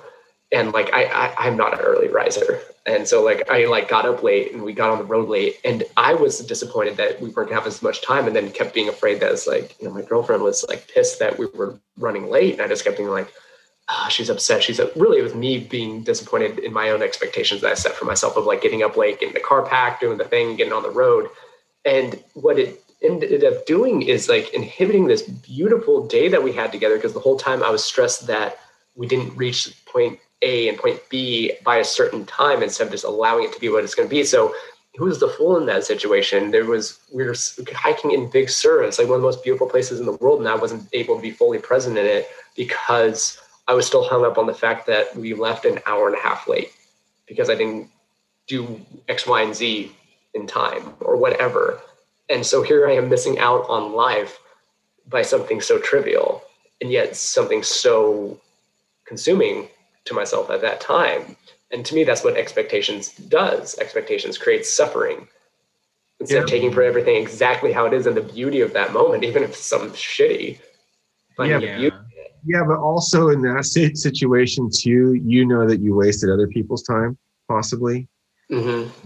It's like that happens to to me also, and I think that when you're thinking about it all day like that, that's your lesson. That's your like your conscious telling you, damn, I should have got ready the night before. What was I thinking? I should have woke up. Yeah. It's, just, it's a trip that we're all on, and there's other people that are with with me. So I get that, and I don't think that's real. I don't think that's too bad holding your a better expectation for yourself because next time you're probably not going to to do that because of the shitty feeling that you had from doing it the first time That's or true. you're, or you're likely to. I think, I think you guys going to Big Sur and expecting good good weather, they've been pissed off because you didn't get it. I think that's a different. That's the Mm, communication that I'm talk, talking about. Wanting yeah. something to be perfect, wanting something to be the way you pictured it. Yeah. Yeah. You just being lazy. You need to work on that. I told you dude, this week has just been me like in in hibernation mode. Yeah, It's starting to get to me. Mood. I'm just kidding. But we all get those. We all get those that when when when we're slipping. Like I've been feeling it this week. Like I can't I can't wait to get to work. I can't wait to focus on things. But then I gotta uh, I gotta move on this. I, I gotta get that going. And that's that's our that's our what do you call that? That's your um that's your Egoic mind. yeah that's your motivation. That's that's your Yeah. like you wanting to be better and knowing that you can be be better. There's nothing worse than knowing you could have prepared for something better and you're in it and you're like shit. Like if like if you go back backpacking and you didn't pack good, good enough, you're you're kind of fucked. Yeah. Yeah. Yeah. No, you're right. You know, because it is that thing too. It's like all of a sudden, too, if there's other people with you, they're somewhat, you're, and you're the one leading the trip or whatever. It's your responsibility, and to like feel like you're inhibiting someone else's experience due to your lack of preparation or timeliness or whatever is a shitty feeling. You know, but it comes back to like a preparation thing. That Yeah. that that will eat at you for sure. Yeah. Yeah. You know, that's that's like something that we do to our dads when, when we're kids. You know, dad's like, "Get up, we gotta go." "Oh, I'm tired. I didn't get home till late. Not really caring about what he fucking thinks. Yeah. Yeah. Yeah. Yeah. I'm guilty of that too. But it's it's it's worse. It's it's one thing when you do it to yourself. When you when when there's others involved, that's that's when it's hard on you. Yeah, yeah, mm-hmm. that's for sure. For sure. for sure. Nice. Yeah. So the so yeah. So kind of like I, you know, the one thing I think everyone should remember when you when your partner's in pain, don't take it personal. There's something going on that you're not aware of. My mom went through a whole marriage with my father for five or six years and never even told him that she was molested by her grandfather for nine years. Oh wow. He never knew. I told him when I was like 14. He never knew. Dang. She just told me more about it the other day. More shit keeps coming up. Want to listen to what kind of trauma my mom lives with every day? I can't wait to get her into ayahuasca. She- She just did the third three rounds of Kambo. Oh wow. She would really benefit from that. I'm sure. She, was- she, she from Kambo, she uh, cured her hot flashes that she had for over 20 years. Wow. had some stomach issues because she had ga- gastric by- bypass like 20 years ago and more like 15 years ago and she's had like she says she's had diarrhea for the past 10 years i'm like mom why didn't you tell me this but her her diarrhea is fixed she, she has normal normal bowel move, movements Uh-huh. And uh she's telling me this story the other day it was just horrific. And you know she's she her i'll just give a short version of it but her grandfather and her grandmother slept in se- separate beds. And her and her she slept in the bed with her grandfather every night. And he would wait to hear the grandmother start snoring and then that's when he would do his thing to her and she was just crushed and she was telling me this this was just like she told us this just last week and she's talking about how you know that my grandmother had to know because the sheets were always bloody and this is what this woman lives with every day she never got to let go of it she never Yeah. got She never told my father. And they were married for years. And she loved him more than anything in this world. So just everyone out there has to understand that there's people out there living with massive trauma that they will never talk about. And an- another thing that we kind of want to start touching on on this podcast is there's there's so many forms of trauma that and there's and there's trauma that we don't think about it. The like the people that have inflicted trauma on others that's a whole different form that no one's even talking about. And it's big and no one will ever talk about it. Because what are you going to do? Talk about something horrible that you did to someone? So you know i just think about all this this this cycle of trauma that keeps happening. If you're the one that inflicted it if you're the one that took it and you're the one that starts inflicting it and the person that inflicted it keeps doing more of it because they can't talk about it and then it's just it's just this ongoing thing. And i've also been really into uh, uh, generational trauma and how you pass on your trauma to your children my mom's trauma was definitely passed on to me and her and then when my grandfather died, she went into this really deep darkness and drugs and everything else, and that was passed on to me, and my family was gone. So you, we just have to know that if we are not working on ourselves, we're not gonna we're not gonna help anything. Sorry, I have these little flies. Uh, we're not gonna help anything in our life. We're not gonna help this world until we start to heal our own trauma. That shit is not going away. And you think you didn't think about it for a while it's going to come back. My mom is 60, 67 years old and just broke down crying like a little girl at the dinner table the day after Christmas or the week weekend after Christmas because of what happened to her when she was two to nine years old. And she's never dealt with it.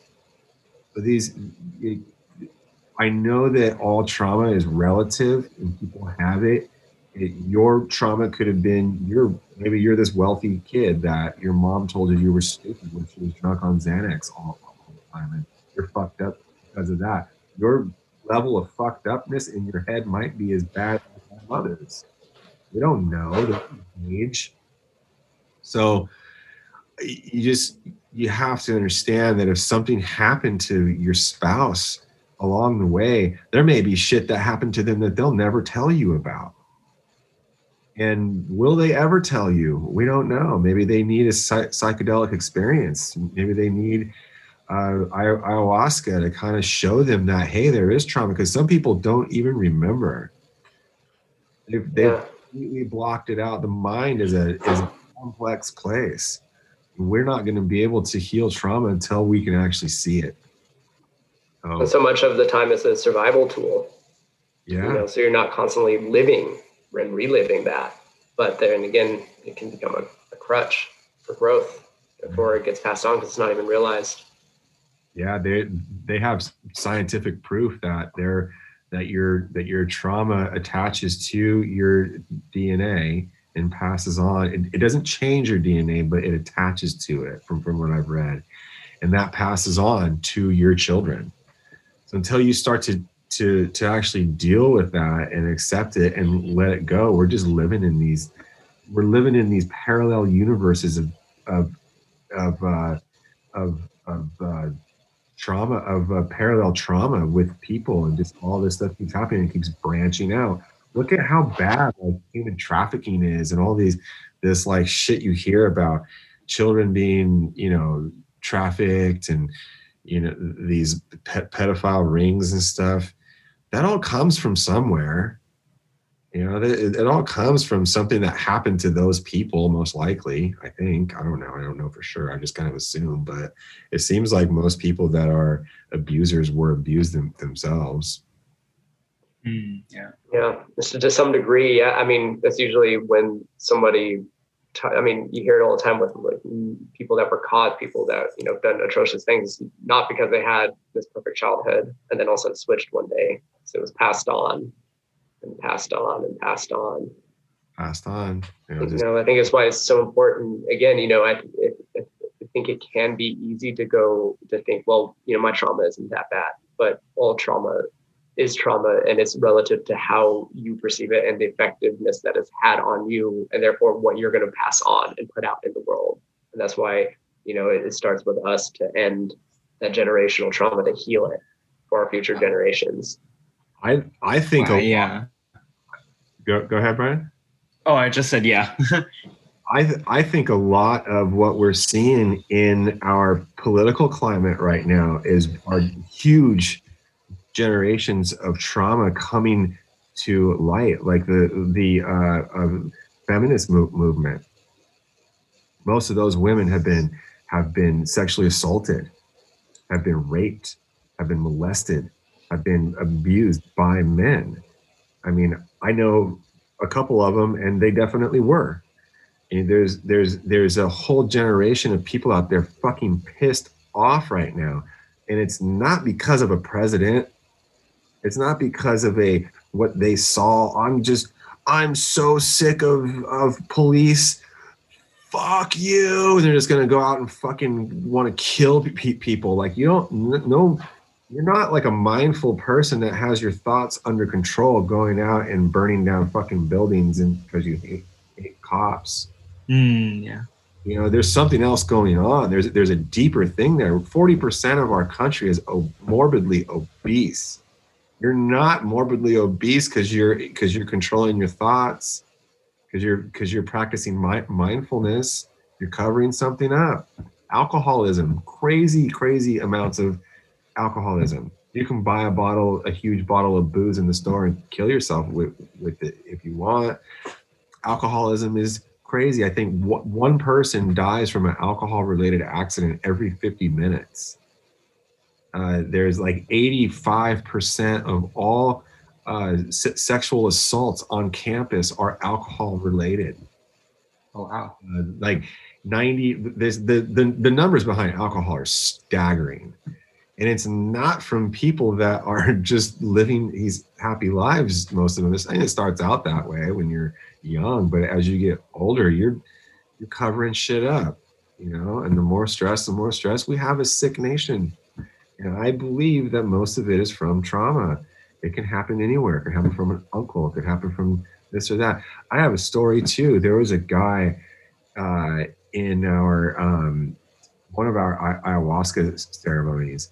And this guy was like really good looking dude like ponytail very venice beach like very venice beach hippie guy kind of kind of uh he was kind of annoying me a little bit it's because i'm like he's like doing this all his dancing stuff the whole night and like look growing on the ground and just like feeling himself. And i'm kind of just like all right all right dude i get it. Okay cool.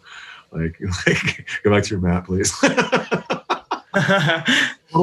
That was my mind. I was just that was my ego. yeah. There's, there's probably a part of him you're a little jealous about. Yeah. and uh, and this after the second day we were sharing, and he it came around to to, to him, and he was like. He was like, man, he's like, you know, you guys, I'm just very grateful and I'm very happy and I feel so good today. Like, I was finally able to get my uncle's semen out of my mouth. And I just was like, ah. I was like, Jesus Christ, Adam, you're such a fucking dick. I can't believe you even thought anything about this guy. You just don't, you don't know what's going on in people's lives. yeah. You don't, you don't know. And this guy looked like he, like that guy got no problems. Look, look at him. He's a beautiful man, well spoken, spoken intelligent. Like he's got an education. Yeah. Well, I think, you know, that it brings up such an important point of viewing others always with compassion over those that's the hardest to view compassion over. I remember, you know, after the murder of George Floyd, one of the things I w- wanted to sit and meditate on was having compassion for the cop. Of Yeah. like, here's this person of all this hatred that committed this atrocity. How Yeah. can I have compassion towards somebody like this right now?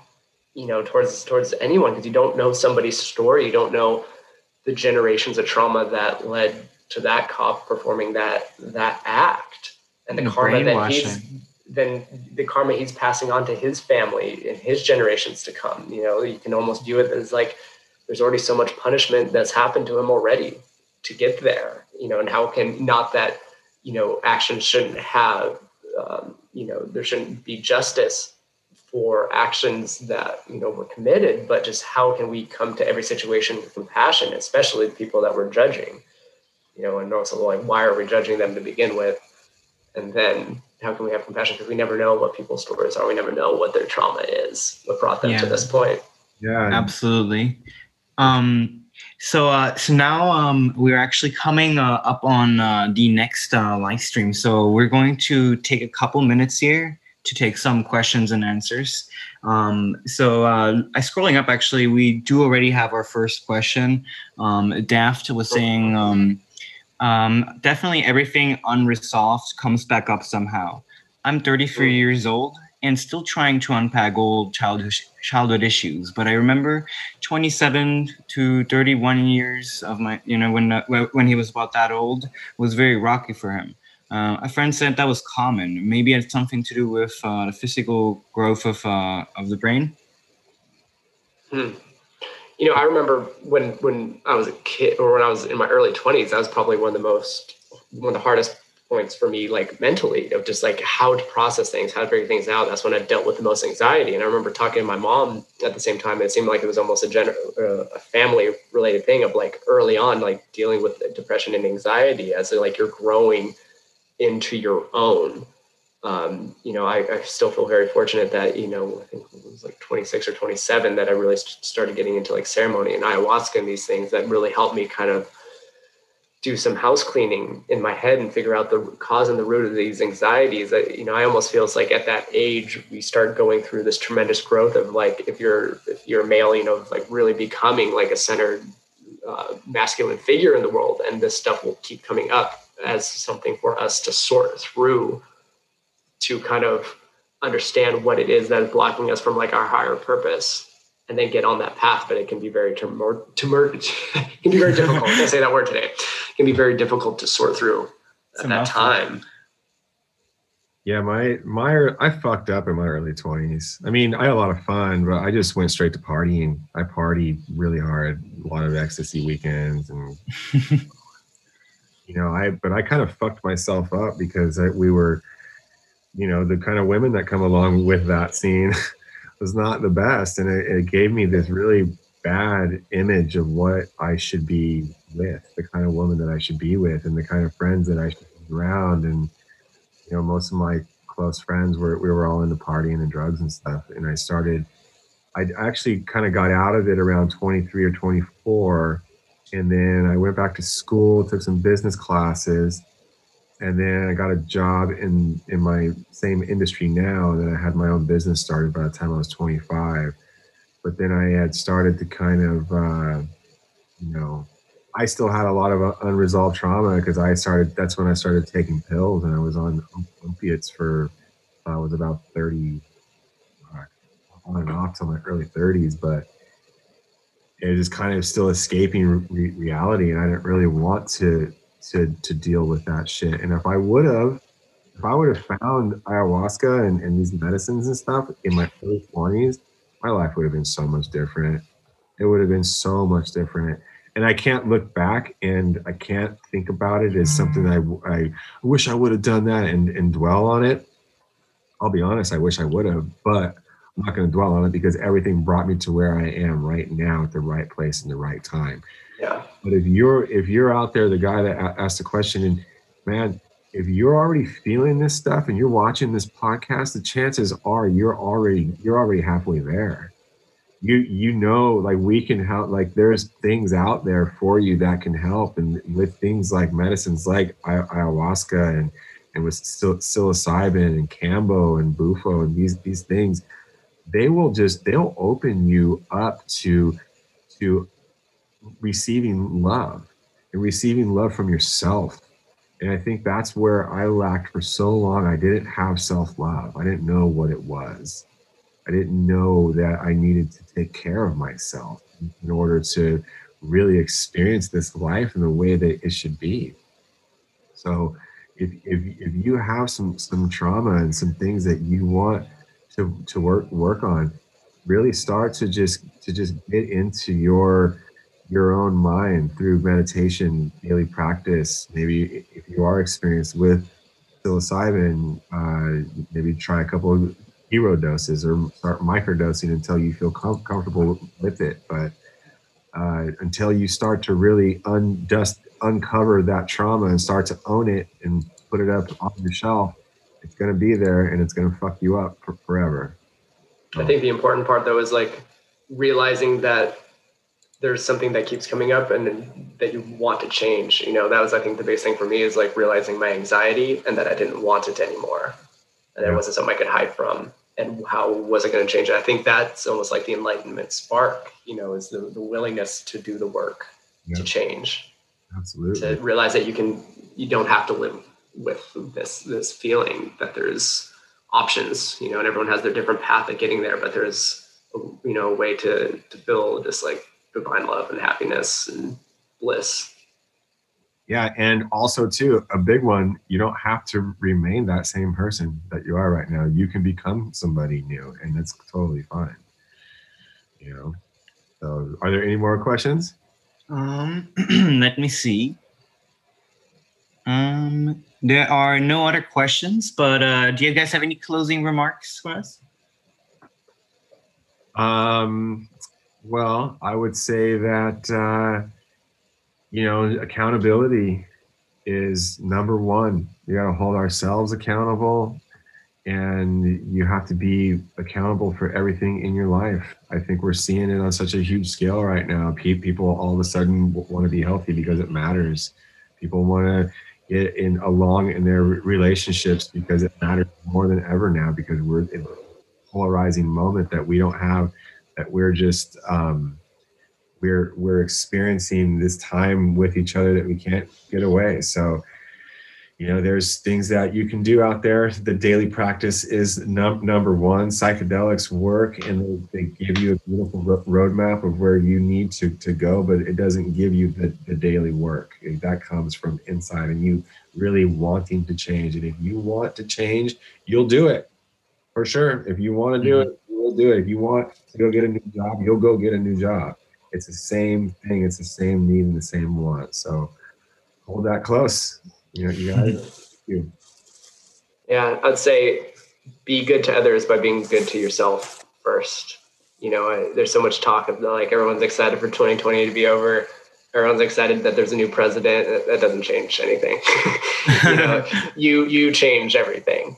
You know, you change right. you, the world and your environment that of which you're in. You know, Gandhi said, "Be the change you want to see in the world." So you know, it starts with us and we can all shift our consciousness just a little bit each day to being more at, grounded, more at peace, treating others with more compassion, that's what's going to change our community and our world Absolutely. in 2021. Well said. Wow. Thank you guys so much. We really, Man, really Brian, appreciated this. Thank you. Thank you. We are really looking forward to um, having you guys hosting a series of talks uh, this uh, upcoming April at Lost But Found. Yeah, we're we're excited to be there, man. It's been a while since I've been out your way, so I'm, I'm excited to get out there this spring. It's going to be amazing. Thank you again. All right. Yeah. All right. Awesome. Thanks, man. Yeah, you guys, have a wonderful day. Stay safe. We're Brian as well. Happy right. holidays. Yeah. Happy New Year. Right. Thank you so much. Peace. Peace.